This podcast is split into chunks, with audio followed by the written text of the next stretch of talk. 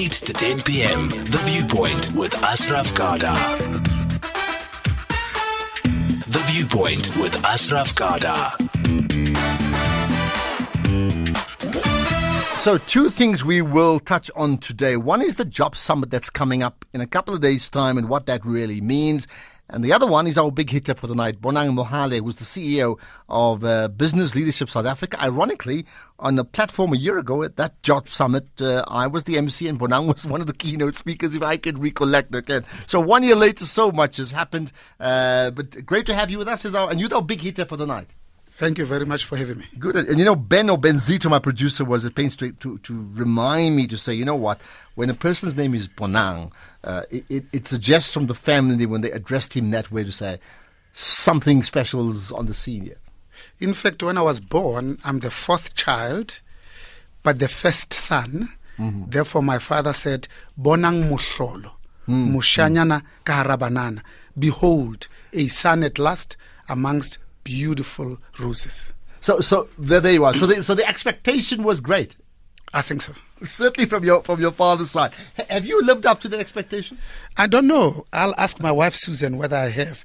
We've been happily married on the 24th of August for 37 glorious years. Okay, well there you are. And judging from some of the people who've been posting on social media, they seem to be very happy that you are on the right track in terms of where you are in South Africa. Let's start with that. You're the CEO of Business Leadership South Africa.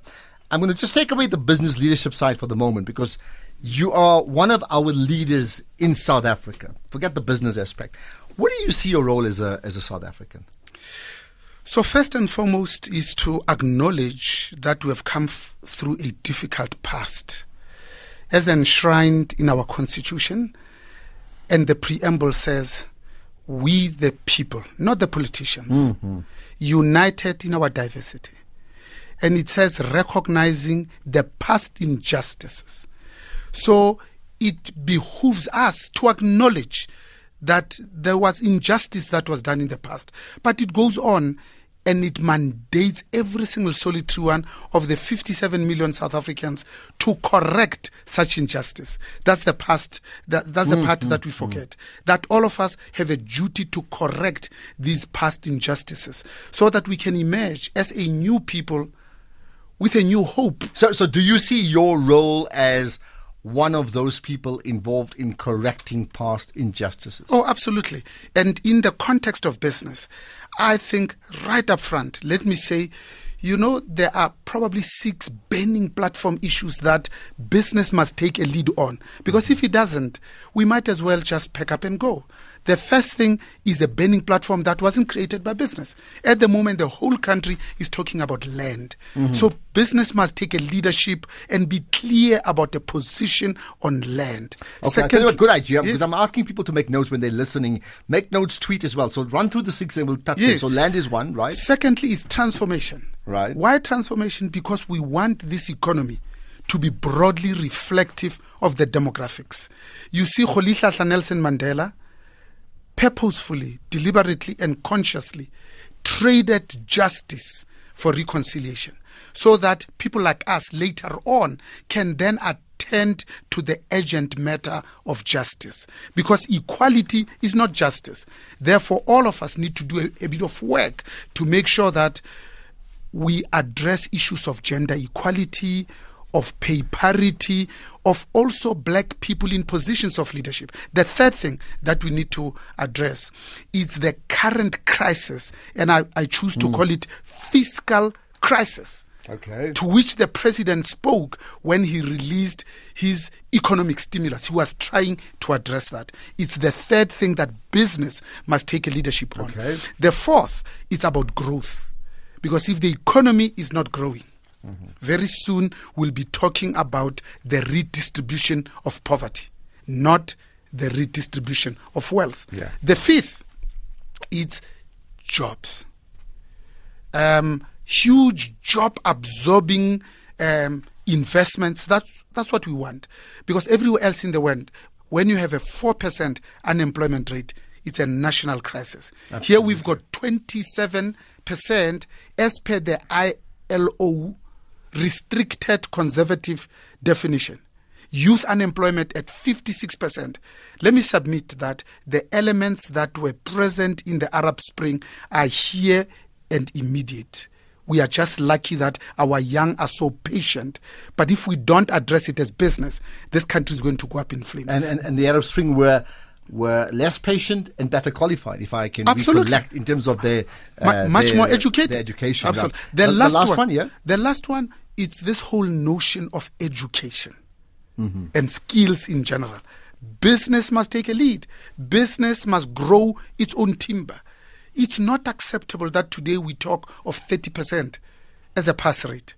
Every single solitary one of the 54 African countries, from Ghana in 57 of Kwame Nkrumah, the one thing they did well when they became free from colonial masters was to focus on education and improve the quality of education, because that's how you can leapfrog social classes. Okay, so South Africa is the only country in Africa whose educational standards did not improve but went down. So we inherited apartheid system with a certain standard that was unacceptable, and we degraded it further. So those are the six that I submit. Right. If we don't address as big burning platform issues, and business must come with big answers, not fine-tuning, tinkering. Well, let's find out if business does have these big answers. My guest is Bonang Mohale, who, ironically, in the light of what he just said, is the CEO of Business Leadership South Africa. I'm going to find out what that really means in a moment. You, as always, can engage, and by doing that, you can call in 0891 104 207. That's the one way to do so.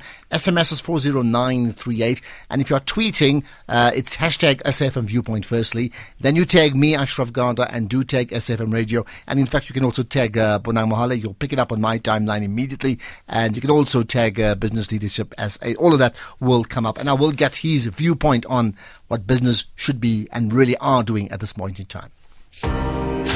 Why settle for more when you can have the most? Get up to 13% interest per annum with an ABSA fixed deposit account. Your capital and returns are guaranteed, and you pay no fees. For more info, visit your nearest branch, call 0860 111 515 or visit absa.co.za /fixed deposit. T's and C's apply. ABSA is an authorized financial services and registered credit provider.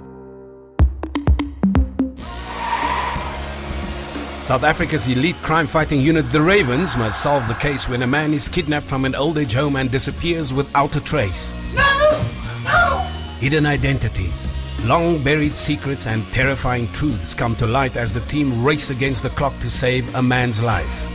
Catch Marlon and Nsiki in this week's riveting episode of The Docket, only on SABC3 at 9:30 p.m. on Wednesday, September 26.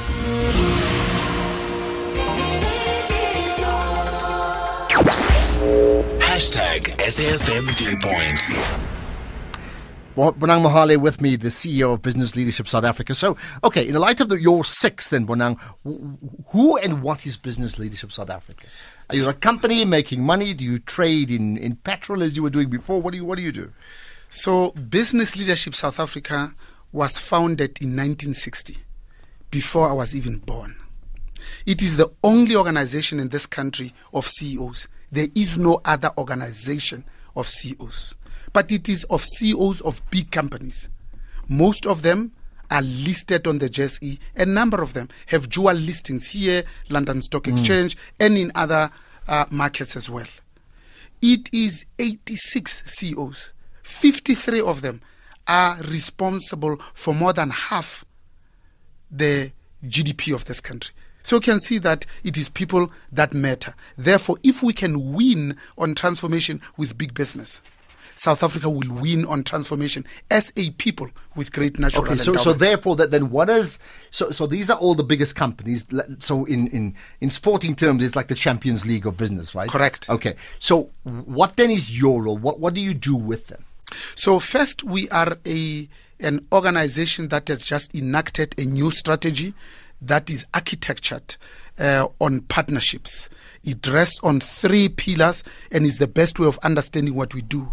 The first pillar talks about an inclusive socio-economic growth and transformation. This is business. that's talking about this. And business lifted this straight out of the National Development Plan 2030, which is our only overarching economic vision.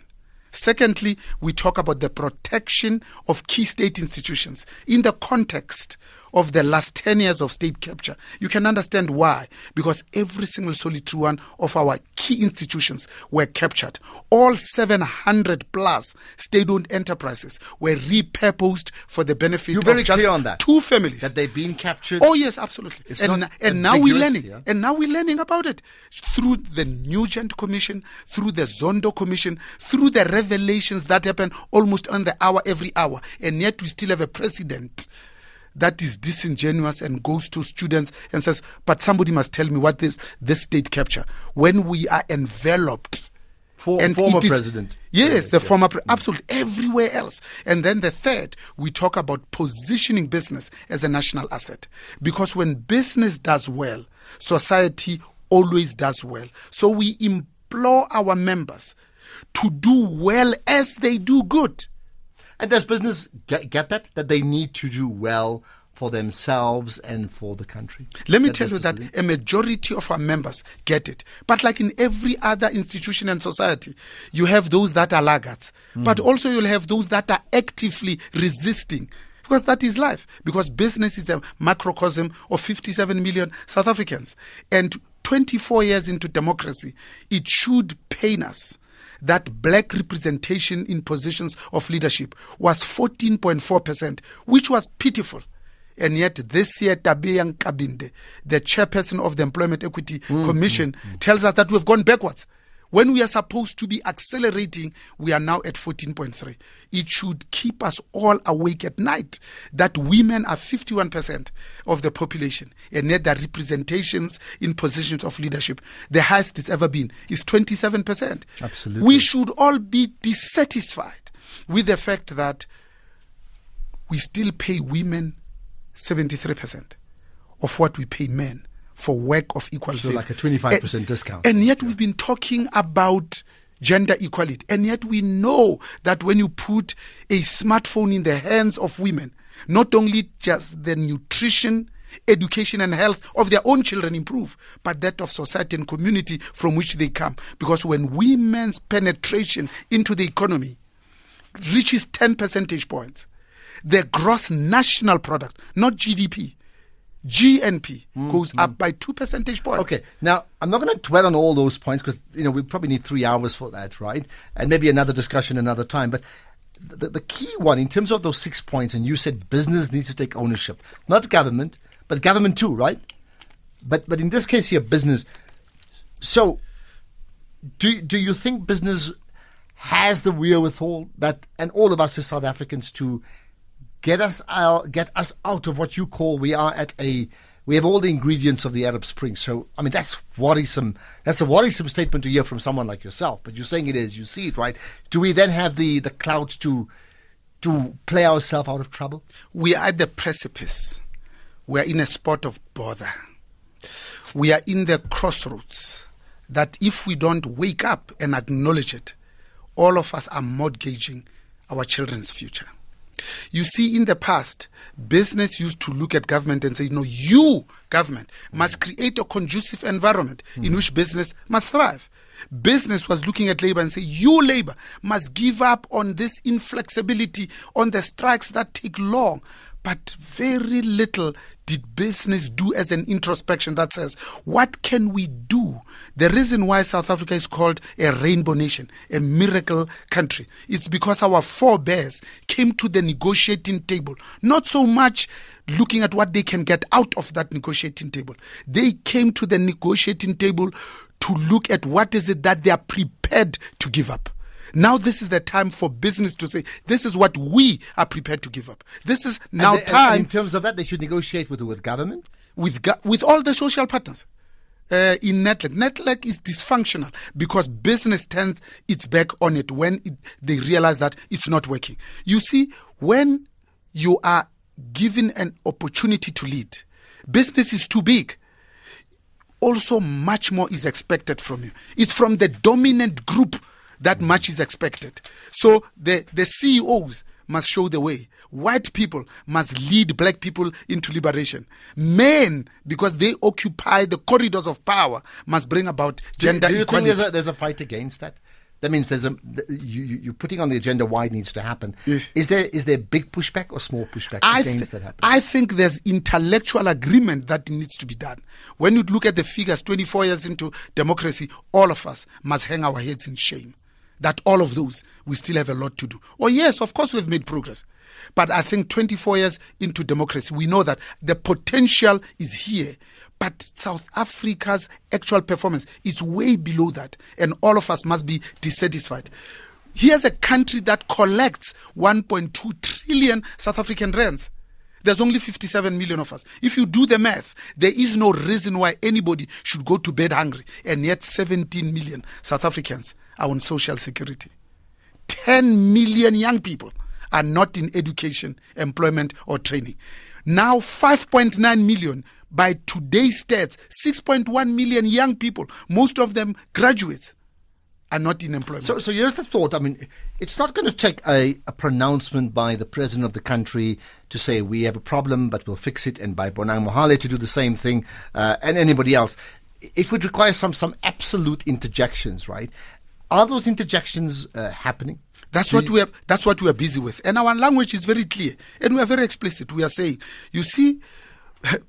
Before you can expect anybody else to move, you need to be the change that you want in the world.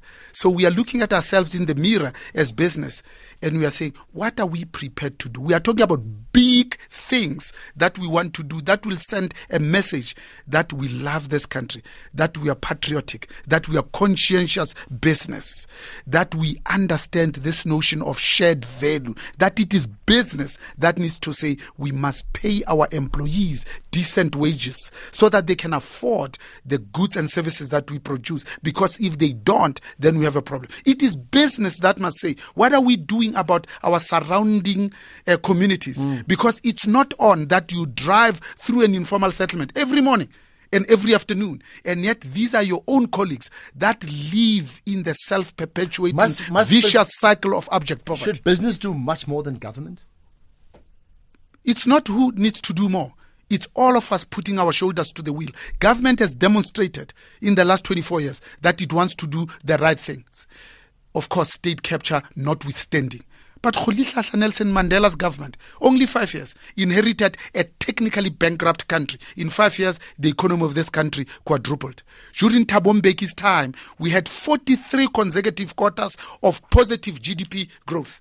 December of 2007, the GDP was 5.4% growth. So we were able to move students in institutions of higher learning from 500,000 to 1.2 million, from 7% total population that goes to higher education to now 11%. But it is still too little. That's why we are looking at business and say, with the resources that you have, with the commanding heights and the C-suite, when business says, from today, women's pay is going to be adjusted, the CEOs are sitting in the boardrooms of BLSK. More to come from Bonang Mohale. Just to update on some football scores, Hoffenheim 1, Man City 1. That is in the European Champions League. We'll also give you the scores in South Africa. Cape Town City, the winners of a big tournament of the weekend. They are 2-0 down against Bidvest Wits. Polokwane City 1, Supersport United 1, Amazulu 0, Maritzburg United 0. Those are some of the scores we have, and we'll update you as well. We'll get to Call Sefudi in just a second as well.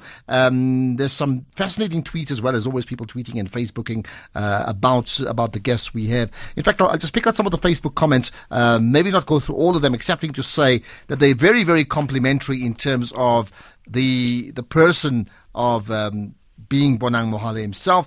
And I'll just pick out some things very quickly for you. Darlene Reddy saying, I don't have a question for this exceptional leader of leaders, but I just want to convey a message of gratitude. I had the opportunity of meeting Bonang when we launched the Randwater branch of the BMF some decades ago. During that time, I had the honor of learning tolerance and humility from Bonang and fellow members of the BMF. Thank you for being my inspiration. And she goes on more. Faisal Abdul saying, I was lucky enough to hear his speech at the Congress of Business and Economics in Johannesburg. An absolute visionary and thought-provoking leader. And Zweli King Glomo saying, a thought leader of note. I'm fortunate enough to have met him a few times, including at the launch of the Job Summit. Always left me looking forward to engaging him in the future. And there's some questions that he's got as well. Let's get some calls, however. So, Sifudi, go ahead. Hello from Randfontein. Evening, Ashraf and your guest. Good evening indeed. Mr. Mohale is waxing lyrically but dissectional in his critique of Zuma.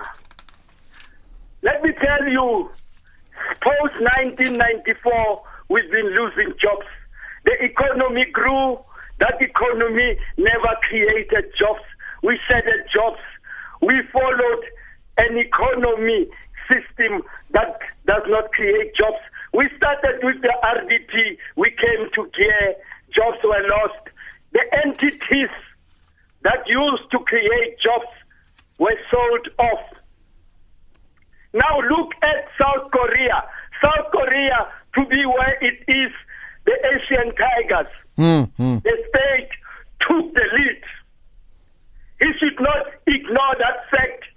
Private business for years has been sitting on trillions. They never had confidence in this new dispensation. Okay, so putting your key point you're saying is factually incorrect about job losses. Let's get a response on that. It's factually incorrect. Okay. And you should not wax lyrically and be sectional. Okay. The very same Tumamina man was the deputy president. We'll get to Tumamina just now. Sifudi, thanks for that call. Bonang, go ahead, respond. It's very unfortunate that people listen in order to defend, mm-hmm. not to hear. I thought I was very explicit to say, before you expect government to do something here, it's about introspection and say, what can I do? So we want to put on the table big things that we can do as business. We say 700 odd state-owned enterprises. Let's give you CEOs and CFOs. Mm-hmm. In all the 278 municipalities where only 13% are getting clean audits. We can give a single business person, every single solitary one of them, in the audit and risk committees, people who know the difference between income and cash. But of course, there are many examples in the world where government-led, we are not saying government don't do your job. Mm-hmm. Singapore is a good example. Temasek, concentrated all the economic ministries in one cluster, and today they are an example of the world, and it only took 40 years. Malaysia is another one. They are the ones that gave us the Bumiputra experience, yes, about empowerment. Mm-hmm. But Japan with Miti, they've demonstrated, here's a small island of 120 million people, but it colonized China, Taiwan, yeah. and South Korea. And here's a country, no mineral resources whatsoever, nothing, absolutely nothing, and yet brought itself to be the second biggest economy in the world until 2010, now overtaken by China. Mm-hmm. Here's Japan that has 20 million Japanese working in China, and their cars in South Africa are alone for 10 consecutive years. Toyotas have been number one. And the common denominator to all those examples that you've given me of success would be what? What would give rise to a successful nation? First of all, they've got a compelling vision. Mm-hmm. Number two, they are clear about hard work. And number three, they focus on education. Those are simple things. And there's a focal point about an entry into that economic ministry as a cluster. They don't have 27 ministries in charge of the economies. The left hand not knowing what the right hand is doing. So there are lots of lessons. But here I'm saying 24 years into democracy, rather than looking around and blaming other people, I represent business, big business. And I'm saying, what can we do as big business? There's the Job Summit this Thursday. There's the 25th to the 27th investment summit called by the president.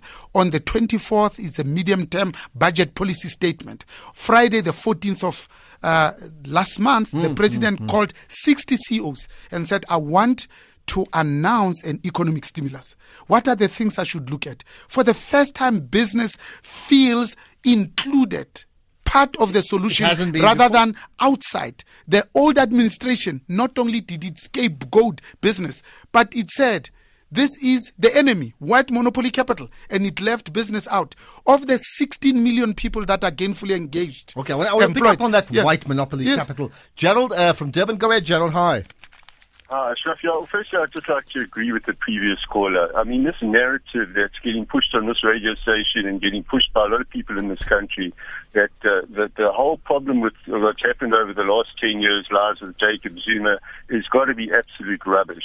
I mean, the problems with corruption started with the arms deal, and all those people that were complicit in that were basically laid the foundation for what happened in the Zuma administration. There were 240 MPs that covered up for the whole lot of thieving that went on for the last 10 years.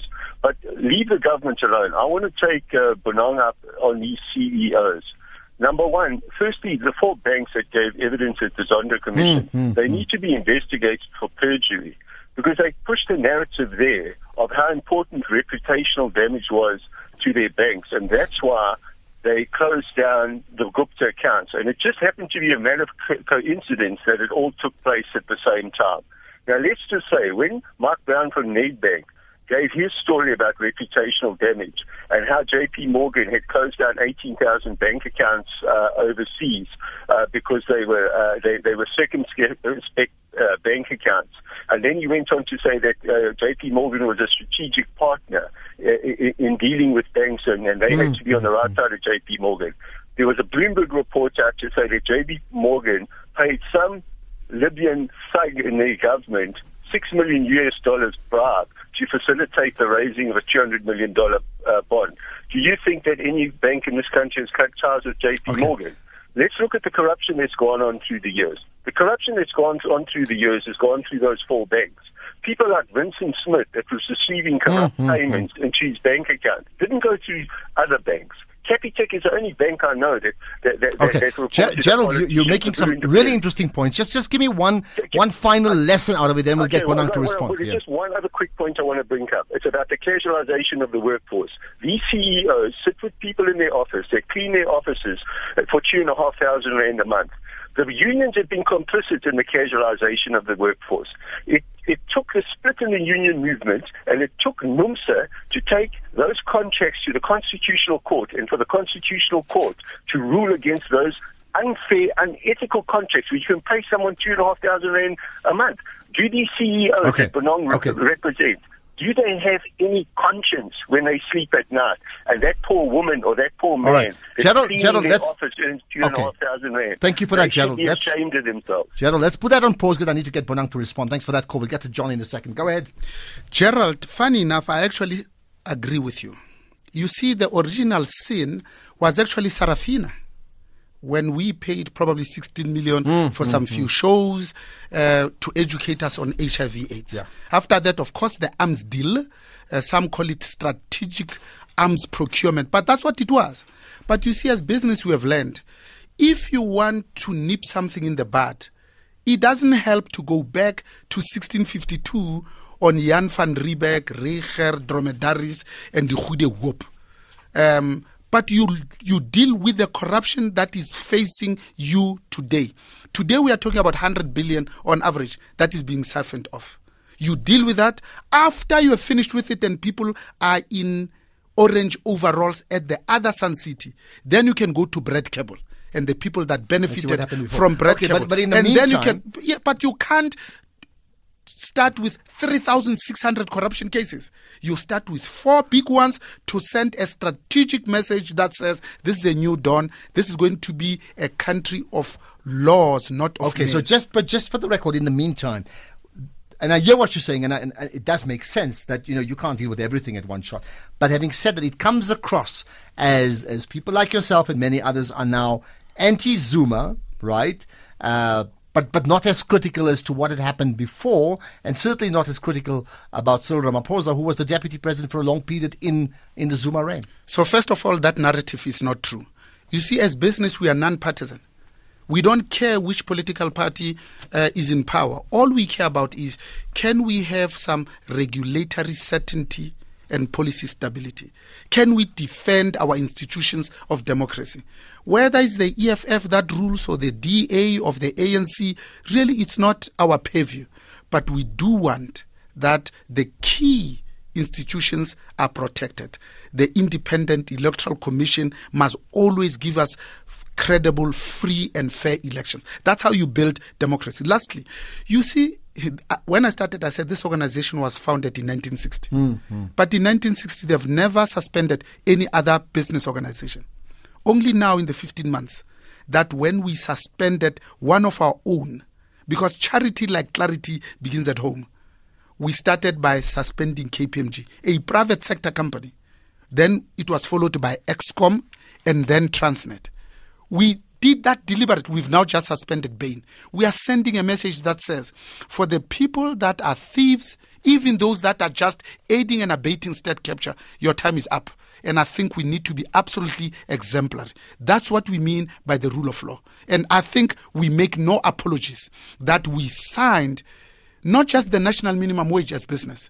We signed a package of 5 labor reforms that ushers in this new dawn. I want to talk about the job summit. Absolutely. Well, yeah. And you see, we don't apologize that we as business have said it's diabolical, it's unacceptable that you pay our own brothers and sisters, nieces and nephews anything less than 4,000 rand. That's why today you'll go to Holland and find that Holland on their campus, even the people that don't work for them permanently, but are temporary staff or fixed-term contractors, they pay them a site allowance to make sure that every single solitary one of them is way above the minimum wage. Okay, I will ask about Cyril Ramaphosa and the job summit as well. John from Polokwane, go ahead. Hello. Hello, easy. Yeah, you're on the air, John. Go ahead. Your viewpoint. Yeah. Thanks. I want to say to Mr. Mohale that. I agree with what he's saying, and then it's good, the point that he's raising. But it is unfortunate that some of your colleagues want to try to derail him, to say things that he's not saying. What is on the table now? The truth of the matter is, yes, the country has been plunged into corruption, and that has inhibited the country from growing economically. And then that is what he's saying, and that is what I'm agreeing. He's not saying somebody who was a leader as well. He's putting it on a table that, yes, in the previous administration, things were not going well, and then it was not possible for the economy of the country to do well. Okay, then number two, I want to put it to ask to Mr. Mohale to say, Mr. Mohale, I can hear that your organization is CEO and everything, but I just want to check, what are your programs in terms of ensuring that you empower these young people that you've said that there are millions and millions and they are stealing and they're not working and some of them, they are graduates, they are not. What is it that you're doing with government? What are you doing to young people? Thank you. John, thank you for that call. All right, go ahead. So first of all, the youth employment scheme that is committed to create 3 million in 3 years. Is that the YES scheme we're talking about? With Deshmir Ismail Adayed, right, okay. It's a program of the CEO initiative, which is a program of business. So that's what we are doing. But also what we are doing, every year we take learnerships and internships. And we have just said to our members, at least double that. What we are doing is what a lot of companies are doing through Harambe, where they are saying those students that are not even ready for work, who don't even know the discipline of starting at 8 and finishing at 5 every day, having navigated 4 taxis to move from Soweto or from Marabastad, that they must learn and come and be paid a stipend. Because we have demonstrated beyond any shadow of doubt that when a young person is gainfully employed just for 1 year, their chances of getting permanent employment goes up by 80%. What we are doing about young people, we are saying we are partnering with the National Education Collaboration Trust that is chaired by Ubabu Sizwe Ngasana, where all of us have a little bit of budget on our corporate social investment for education. Let's put it in one pot so that we can have major impact. We are saying to our members, hire these young people in great numbers so that we can reduce the level of unemployment. Okay, let's move on to the job summit. So I'm a bit unclear in terms of that original job summit, which was kickstarted, I think, by Stefan Löfven. I've got that right. And I had the privilege of emceeing it, and you were there. But there's the other one that's happening this week. And I'm not clear up till 2 days ago whether the original Stefans are involved or whether it's a NEDLAC project. Help us understand, what's the difference? So first of all, when the Russians speak, they talk about post-1917 Russian Revolution. Mm-hmm. In Mozambique, they talk about after Savimbi died. In Japan, they talk about after Hiroshima and Nagasaki. we'll look back as South Africans and we'll start talking about post-February 2018 when the New Deal was ushered in. Because this is not our second chance. It is our last chance. If we mess it up this time, we'll be another failed African country. So it behooves all of us, especially business, labor, government, and civil society, to join hands and say we must make this country work. So what the president did, February he takes over as the state president. In April, he introduces a number of initiatives, including cabinet reshuffle, where he got rid of 10 ministers and made 23 changes. Of course, he needs to make more changes. But he also said, this will be a rule of law. That's why we have the Zondo Commission, so that those that did things they shouldn't have must go to jail. Lastly, he said, the size of my own cabinet is too big. So, Kholihlahla Nelson Mandela had 20 cabinet ministers, Thabo Mbeki 23. We now have 37. So he's going to reduce that. There's a process that is going through. And we'll see the effects of that. Absolutely. Yeah. Okay. One of the things that he introduced is 4 summits. One of those 4 summits is a job summit. The other one is an investment summit. But also he did something magical. He appointed an economic advisor, Trudy Makaya, and then 4 presidential special investment envoys that in April when they were appointed, at least a week, they are sitting in front of more than 60 CEOs throughout the world, raising the $100 billion. And we have said to our members, imagine if we can raise another $100 billion as domestic direct investment, not just FDI. Okay. So if we reach that target, we will increase the GDP of this country by 4% and would increase the FDI from a lackluster 2% for the whole continent to 4%. And again, just look at what business and how it's responding. First, 100 billion in 5 years is an average of 20 a year. April, he announced it. By the end of last month, the president had already banked 34 billion. So you can see that he's going to be embarrassingly successful in raising this. But he needs our help of all South Africans, all 57 million of us. Now 57.7 million. Okay, now to the job summit. Now it's a project of the president. That's what you're telling me. It is, absolutely. Right. It's one of those summits that... We're going to talk about this after 9, by the way, with people like Zwelinzima Vavi, Dennis George, and maybe Stefan Löfven as well. You know, there's issues like Kossatu saying it's just an absolute waste of time. What's your thoughts? So first of all, you see what South Africa needs? It's a new social compact. We can't continue to be cutting our nose to spite our face. All our problems, our own goals, self-inflicted wounds. It is South Africans that are fighting amongst themselves rather than focusing on being globally competitive. Therefore, the president says, let's go to the bush and talk about how we usher in a new dawn that will ensure that labor says, here is what we are prepared to give up. Business, here's what we are prepared to give up. Government, here's what we are prepared to give up. Look at how President Ramaphosa has announced the economic stimulus. At the time that there is no money. And he's really constrained. The best he can do is to redirect the 400 billion from one pot to another port, to try and stimulate and focus on the 4 industries that can then stimulate, kickstart. So with that in mind, your specific takeout of what will come out of the job summit? If we come out with one thing and one thing only, with business, because I represent business, saying here are the 3-4 things that we commit to doing. Standard Bank says we are going to create so many jobs. The mining company says, look, even though it's difficult times, we are going to try and retain the jobs we currently have. And when the economy grows, these are more that we are going to take. I think it will be successful. That's why when I started, I said, business needs to come out with 3-4 big things that are believable, that are credible, that when we do can really make a difference and can impact the majority of people. And you think what has happened is believable? That's what we want to come to Thursday's job summit and say these are the commitments that we make. Okay. For instance, yesterday we signed a letter as Business Leadership South Africa representing 86 CEOs of major companies that say all of us, we commit to paying small, medium enterprises at least within 7 days of them delivering their services, not 30 days. Because we know in small and medium enterprises, cash flow is the lifeblood.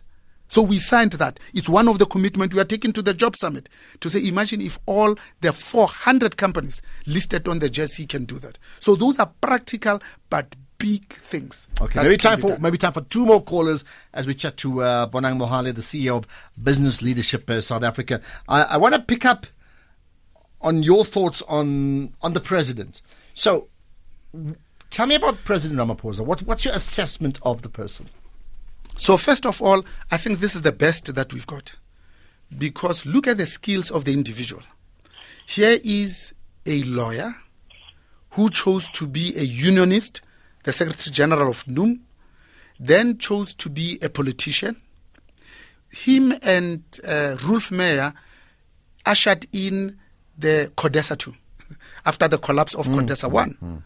So, and gave us the 1996 constitution that Rolihlahla Nelson Mandela then signed, the best constitution in the world. Now, a businessman of gigantic proportions. He doesn't need to steal any money from any government, but now wants to make a difference, leave a legacy that is as good as that of Rolihlahla Nelson Mandela, if not better. And I think since he started, you can see the markets responded. The last quarter of 2017, we posted positive 3.1% GDP growth, which gave us a positive full year 2017 growth of 1.3%. But the markets haven't completely responded in terms of the rand being very low in value. Of course. As a barometer. Well, absolutely. But remember, we had 10 years of state capture. 3 of the rating agencies have now given us a rating below investment grade. And only Moody's still keeps us at investment grade, which means the cost of borrowing money has now become much more expensive. But he's also been very clear. When he was deputy president of the country, only the president of the ANC, on Thursday morning on our way towards Davos, the summit of summits, he changed the board of Eskom, ensured that the CEOs are dealt with, those that are implicated in state capture. And since then, we've got new boards at SAA, at DINEL, etc. So for the record, that he has done, you're saying he's the best we've got. Absolutely. And our job is to make sure that he succeeds, because it's manifestly in our interest that South Africa becomes stable, that it succeeds for all our sake. Because how then do we address this unemployment that is 56%? How do you respond to those that say, he is a lackey of white monopoly capital?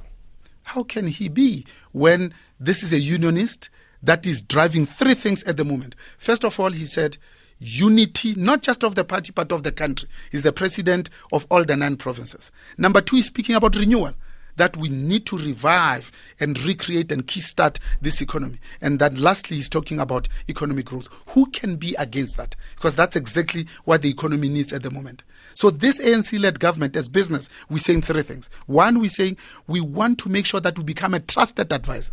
Number 2, a partner of choice. Number 3, unashamedly, unequivocally, to do everything possible in our power to make sure that this ANC-led government becomes a capable state, because we know that it's better to deal with a capable state than one that is not. What therefore is the biggest challenge President Ramaphosa faces? So notwithstanding his track record, and you said the best person for the job, but he has an ANC within that appears divided, ran at a low, the issues of junk status that we've discussed, that massive unemployment, all that. If in one sentence, just one sentence, what would be his biggest challenge? I think his biggest challenge is to make sure that this economy grows, to improve the quality of lives of the majority of our people. If I've got another second, I would say it all starts with ethical leadership that gives us good policies to give us both business and consumer confidence. The economy will grow, jobs will be a logical outcome. Can he win on that challenge? He's already started. He's winning with our help.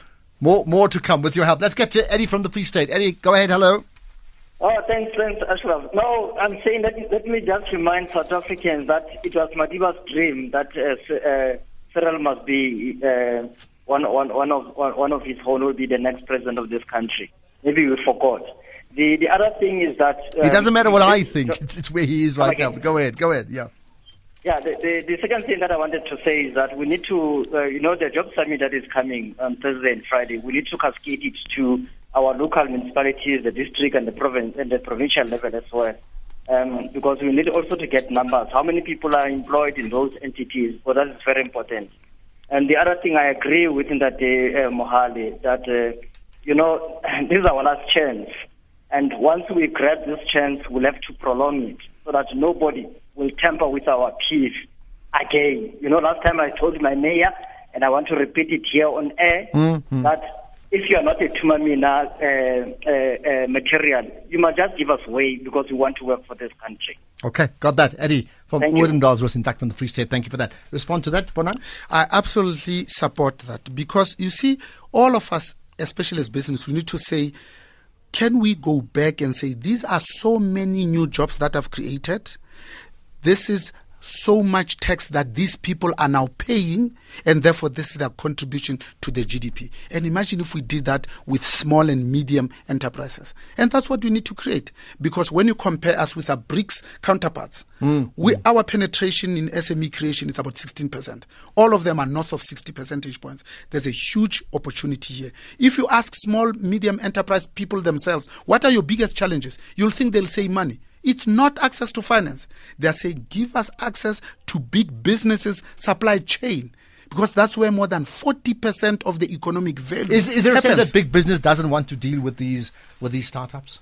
I think now it's our wonderful, amazing opportunity to make sure that when we're dealing with big businesses, we now really go out of our way to give that job to small and medium enterprises. So the government has been clear. Let's beneficiate. Let's localize, let's create more black industrialists, and let's make sure that we are proudly South African. And it doesn't help that we now read in the last Sunday newspaper that actually it is this government that is renovating 29 flats in Cape Town at a very good price, cost of 3.6 million, that even the paint is imported, that even the wooden deck is imported. When the biggest forest in the world is found here in the continent of Africa. There you are. There's more to come. It doesn't help. And with that in mind, make a note of this. Are you a social grant recipient, then please note that your Easy Pay Everywhere, that's the EPE green card, can still be used to access your social grant money. Now, this has been confirmed by the Minister of Social Development, that's Susan Shabangu. That means you can choose between Easy Pay Everywhere, the post office, or any other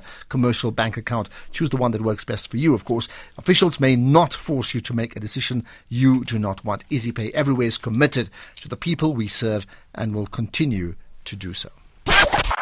SAFM explores issues in the news, politics, business, technology, and arts and culture with diverse perspectives and insights that will inform and challenge you. As always, we value your feedback. Don't hesitate to email us feedback@safm.co.za. Join the conversation on global perspectives on the news of the day. SAFM, leading the conversation. 8 to 10 p.m. The Viewpoint with Asraf Garda. Tonight's big hitter, Bonang Mohale. We will talk about the job summit, starting with Zwelinzima Vavi coming up just now. So listen out for that just after 9 o'clock. Bonang is the CEO of Business Leadership South Africa. Okay, your take on, you said among the 6 challenges, and you rattled them all off. Education is one of them. Now, that people by and large are getting educated. Do I get it that you're talking about a different type of education? Yeah, absolutely, Ashraf. So first of all, we know that education is the only opportunity that the majority of us have to be born in an informal settlement. 24 years later, you are able to afford a house in the leafy suburbs of Branston. Not because you want a tender, but because you can genuinely afford it. That's why if you want to leapfrog social classes, education has to matter. It matters because when one steadily burns the midnight oil, one gains access to the domain of knowledge and wisdom, the world of meaning, the world that has no frontiers, the world that cannot be conquered without a persistent what type crusade. Of education? Then? So a good quality education that is rooted in Africa. That's why hashtag everything must fall. These young people are saying nothing, even if it's for us, without us. and they are saying, let's decolonize this education. You cannot continue be teaching our children at high institutions of learning about 1652 when they don't know about Pixley Isaka Kaseme, when they don't know why Mangaliso Robert Sobukwe broke away from the ANC when he was the Secretary General. But outside of the history part, I mean, and you gave examples of Korea and Malaysia and Japan and Singapore, they're all Asian countries, right? And China, of course, right? As opposed to the normal paradigm of Europe and the USA, right? Is there a different way they're learning in terms of new skills outside of history now? Is there a different way they're learning that we need to adopt? Yeah, absolutely. I mean, first we can learn from Benjamin Zender's book, The Art of Possibility. Harvard University music teacher for 38 years. He's got 100% pass rate because he starts by believing in his students. How many of us have gone to institutions where the professor comes in and he says, there's 32 of you, I assure you that half of you are not going to make it to second year. So I think we need to change that, because if your boss wants you to succeed, you will succeed. We need to change about how we approach education and what outcomes we want. First and foremost, when we're looking for the director of business school, we say we want somebody with a PhD who have written papers. But really what we want is an education that business needs. So why don't we start by saying we want a business person? Instituto de Empresa, Europe's #1 business school, it's chaired by a business person. The whole convocation is business people because they want resources. Harvard, are we getting that? We need education that business needs. Are we getting the education that business needs? We are only now starting that conversation. And, you know, for us, we've got everything else going for us. When we meet the investors, we say, here we've got a country that has a progressive constitution and an independent judiciary. We have a country that has an abundance of natural resources, the best infrastructure, and yet we want to fail them on the one thing that genuinely matters, which is education. Of course. Tell me about the land. You got 2 minutes. You see, on the land, we support expropriation without compensation as business. We support it because the big agenda is actually land reform. Land reform has 3 components. Land restitution, because black people were forcefully removed from their land. Land expropriation without compensation, 1913 land was the 10th against African people. Today, when a mining license is issued, Mining Petroleum Resources Development Act says the community loses their surface right. Who are the people that are relocated without compensation? It's African people. Okay, what can go wrong? What can go wrong with land expropriation? We say as business, you don't need to even change or amend the constitution, because Section 5 is very clear. It talks about land redevelopment for what good and what purpose. But Section 25 says when the conditions of fair and equitable have been fulfilled, compensation can be down to 0. So here we are dealing with a policy fail. But the president is very clear to say, to ensure that we don't fail, we want to be a model country in the world that has tackled the land issue head on, honestly, openly, transparently, by doing 3 things: ensuring that the economy grows, agricultural output improves without sacrificing food security. Okay. And the president has said it's one of many options. Lastly, he has said, let me tell you what it's not. This is not a Zimbabwe or Venezuela type land grab. It is going to be done in an orderly and constitutionally sound manner. Lastly, or second last, we've got about a minute to go. What would you tell people who listen to you and say, we're like one step away from an Arab Spring, and like, okay, we need to pack our bags, maybe go to Dubai or wherever it may be, right? What would you tell that person? That person who's having supper now, listening to you, is like, yeah, there you are, I need to get my ticket. What would you tell them?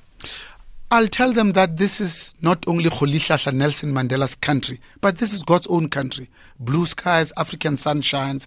We have everything that we need in this country to address the stubbornly high levels of unemployment that then lead to increasing levels of poverty and increasing levels of inequality. Okay, and it's relative inequality that leads to social stability. So we need to root out and defeat state capture, because it robs the poor disproportionately. We need to do it from here. Lastly, you know, I'm part of the Champion South African Nation Building Project. And here's the question to you.